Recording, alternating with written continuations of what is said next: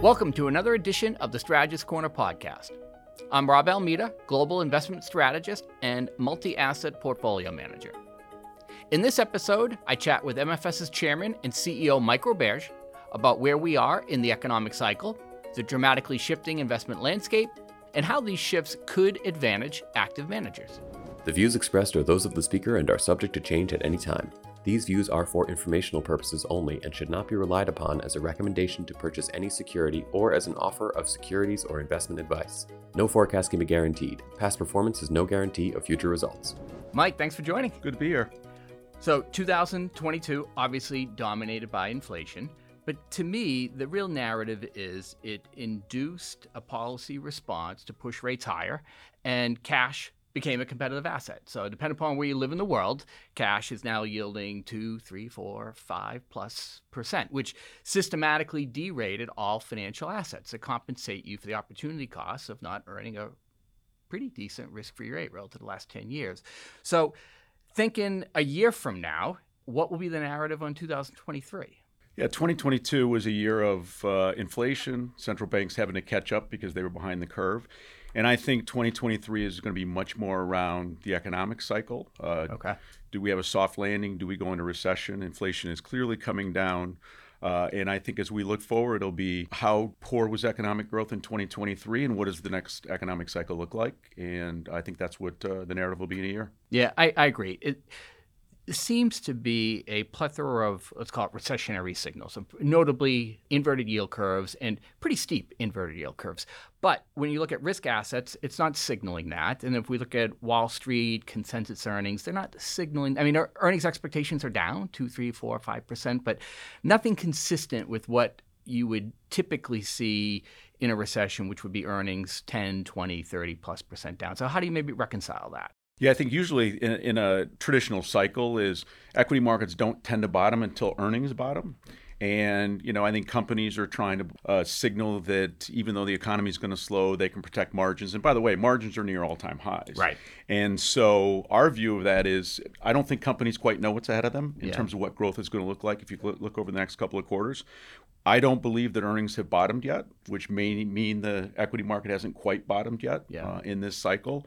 I think what is different at this part of the cycle is the differentiation between those companies that are more economically sensitive with higher fixed costs, which won't be able to protect margins relative to other companies. And this is an environment where active management matters. And looking through uh, the economic cycle, identifying those companies that can relatively protect earnings, and I think that's where we are in the cycle now. All right, well, let's dig into a, a little bit more. So inflation's probably peaked, decelerating, but there's two sides to inflation coin. So uh, what is inflation? It's higher prices. So higher prices equals generally higher revenue. So companies are able to protect margins. To your point, margins still haven't come down. Profits are still really high. But the flip side to that inflation coin is as inflation decelerates, presumably it's lower prices paid equals lower revenues. So normally, though, in recessions, companies let's say, tighten their proverbial belts pretty hard. So labor shedding, capital costs are falling. Are we going to see that type of performance in companies being able to protect margins like they have in the past? Yeah, I think this, um, as we look forward, I think the cycle is going to be different than what we've all experienced. Is we had, you know, decades of declining interest rates. Yeah. Uh, which was a tailwind to earnings and profits. Um, labor uh, if you look at the labor share of GDP, actually came down over that period of time, and we're seeing that reverse some uh, as companies have to keep labor, bring additional labor on. And ultimately, capital intensity came down dramatically as companies didn't have to invest in their businesses, into property.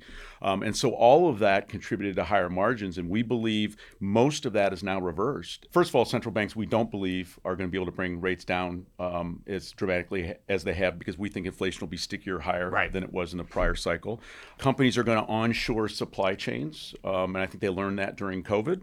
That's going to create additional costs within a business. And ultimately, capital intensity, we think, has gone up for many businesses as well as they have to replace plant. And so, for all those reasons, we think those peak margins that we've seen likely yeah. are in the rearview mirror, not ahead of us. Yeah. It's almost the reverse of the last 10 or 12 years, right? So when you think about offshoring, globalization, which led to suppression of labor costs, accelerating margin, labor share of GDP, all those things, if, you, if I can maybe summarize them as profit subsidies, right? And, and, and those profit subsidies against a backdrop of ultra low interest rates. So you had peak multiples on peak margins. And that's going to be very different looking out over the next few years. It's going to be very different. I think the cost environment for companies is going to be very different. Yeah.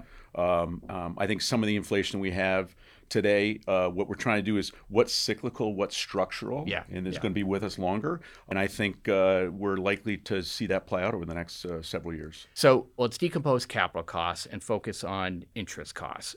Where do you think, or where do you see Fed funds, but more importantly, the shape of the curve looking out this year? Yeah, if you look at where Fed funds is now, it's at four and a half. Yep. Um, you know, the market's pricing in terminal rate around five percent, so a couple more um, hikes, and that's what controls the short end of the curve. So if you look at short rates, three month rates are a little higher than that, um, the four and a half today.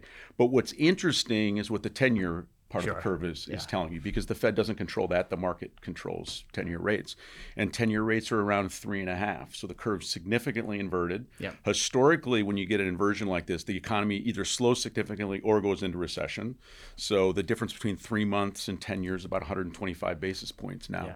And so Which is a lot. Which is a lot. Yeah. So the curve is telling you inflation is coming down, that the economy is going to significantly slow, if not go Right. into recession. And frankly, the market's now pricing the Fed easing at the second half of Right. this year. And so I think rates probably stay in that three to four percent. I think the Fed is going to be stickier longer than many people think um, because I think inflation's a little stickier Right. um, and a little higher than it has been historically. Yeah, that makes sense. On the other side of capital costs, so we talked about labor a little bit, and you also talked about capital investment. So if you look at U.S. companies, capex as a percent of operating cash flow, it's at a four-decade low. For non-U.S. companies, we can't easily go back, but it's all directionally the, the same.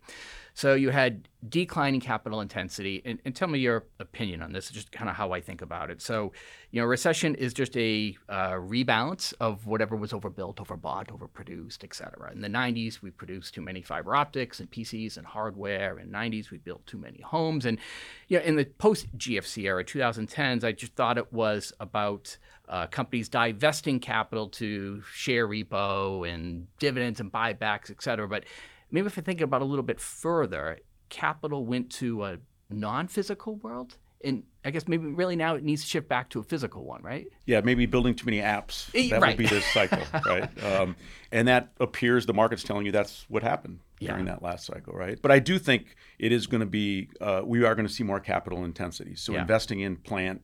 The great thing about investing in plant, if it's productive asset, is it produces growth over time and you can get a return on that. And I think we're going back to that type of world. The other thing that's going to happen, which I think is, you know, people think about it differently from a stakeholder perspective now is you know reducing capital uh, or carbon intensity means more capital um, being put to work Right. uh, and there are significant benefits to you know to the impact on the planet as part of that.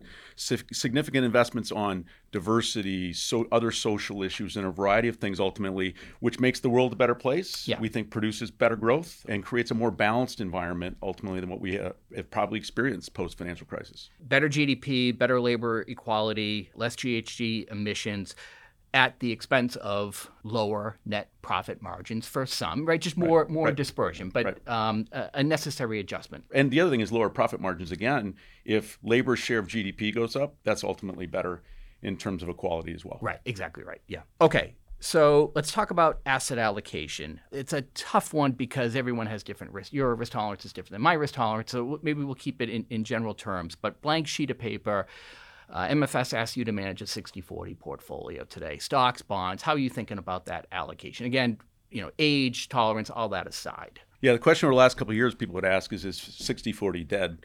And I think what this means is 60-40 is back. right. and and the great thing from an investment perspective is this is a much better environment than what we lived through Yeah. in that um, cash has a return there's a real return in fixed income markets now Yeah. which is after inflation and you can put risk premiums on those rates now and build an asset allocation a portfolio that makes sense over time and that wasn't the case when rates were around zero Yeah. um, and you had very little volatility in the marketplace. It was very difficult to construct an allocation that you thought made sense from a risk perspective.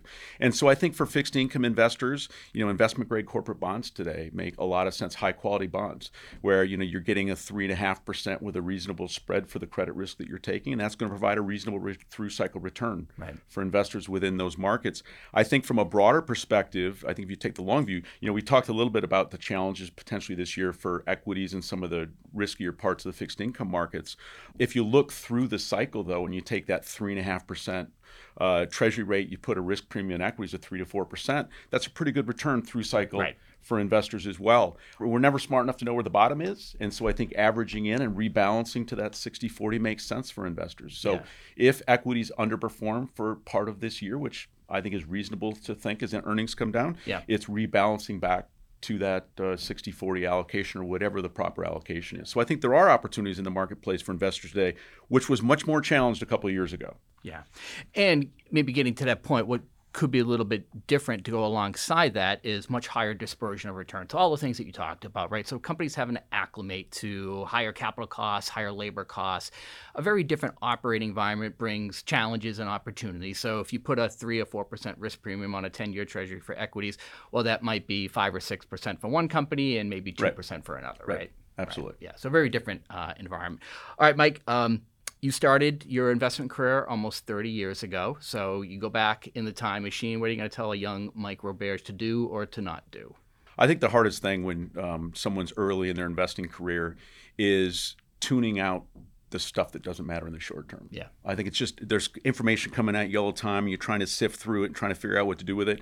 And I think we get caught up in what's right in front of us and we overreact to to much of that short-term noise. And so the thing that I've learned over my career that I would give myself advice is tune out those things that don't matter Yeah. um, over the long term. Only focus on those things that matter over the long term. So if I think about asset allocation, it's pick your portfolio and rebalance back to it, and don't worry about um, ultimately uh, what the markets are doing. And when I think about individual security selection, identify something that's valuable over the long term, and don't worry about what the entry price is. Yeah. Um, because it's easy to think, well, I'll get it cheaper tomorrow, or if I own it, I'm not going to sell it because it's running. It's like if it doesn't make sense at a particular price, sell it. If it does make uh, sense at a particular price, buy it, and don't worry about what the price is tomorrow. Yeah, yeah. No, it's it, it's interesting.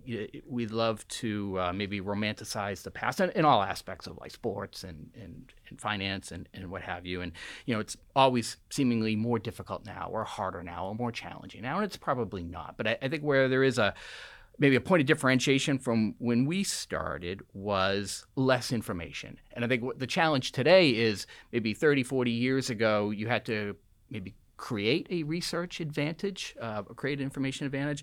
And now it's almost the opposite, which is we're all overloaded with information. We're drowning in information, but we're starved of knowledge. And that knowledge, to your point, is well, what's relevant, right? And sifting out that noise. So it's not just the blockers, because you can't block it because it's all coming in, but then it's okay, this is irrelevant. Push that to the side. Yeah, I think the advantage now is an information advantage because everyone has it. Everyone has it. Um, it's time horizon advantage. Right. Is how do you use the arbitrage of time horizon? Because you know everyone is really churning the, the short term and trying to figure out what to do about that information right in front of them. And it's like sift through it, think about those things that drive long term value. That's the advantage in market in the marketplace today. Yeah. What does a company do? How do they do it? What's the terminal value of that asset? Right. right. And that's what drives asset prices. Right. Right, finally, Mike, what haven't I asked you? I actually think this is an environment. This is a renaissance of active management as we Oh, look I like forward. that term. Is you know we lived through this environment where central banks took rates to zero. They sp- suppressed volatility. The fed put every time something bad happened they stepped in and provided liquidity. We're no longer in that environment. And so central banks are going to have to keep policy rates higher uh, which is going to create more economic volatility. Interest rates are going to be higher inflation is going to be higher volatility is going to be higher. That creates massive opportunity for dispersion and active management.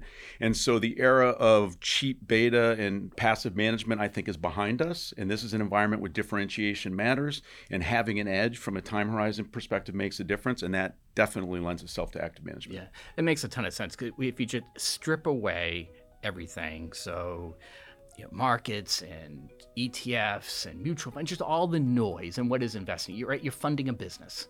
You're funding a business, and what that business is worth is a function of its cash flows. And I think that's what we're shifting back towards: is Yeah, and at the at the peak of the market, there was a significant share of small cap companies that didn't produce enough operating cash flow to pay their debt off, right? Yeah. And you know, they call them zombie companies. That's capacity that should and needs to come out of the system to allow those healthier companies to have pricing power, to have an advantage.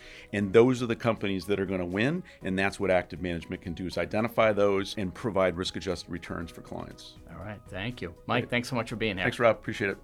I think Mike encapsulated the way we at MFS are approaching what is likely to be a more volatile investment backdrop than the one we experienced over the past 15 years and the opportunities that will come with it. Thank you for listening and join us again for the next Strategist Corner podcast.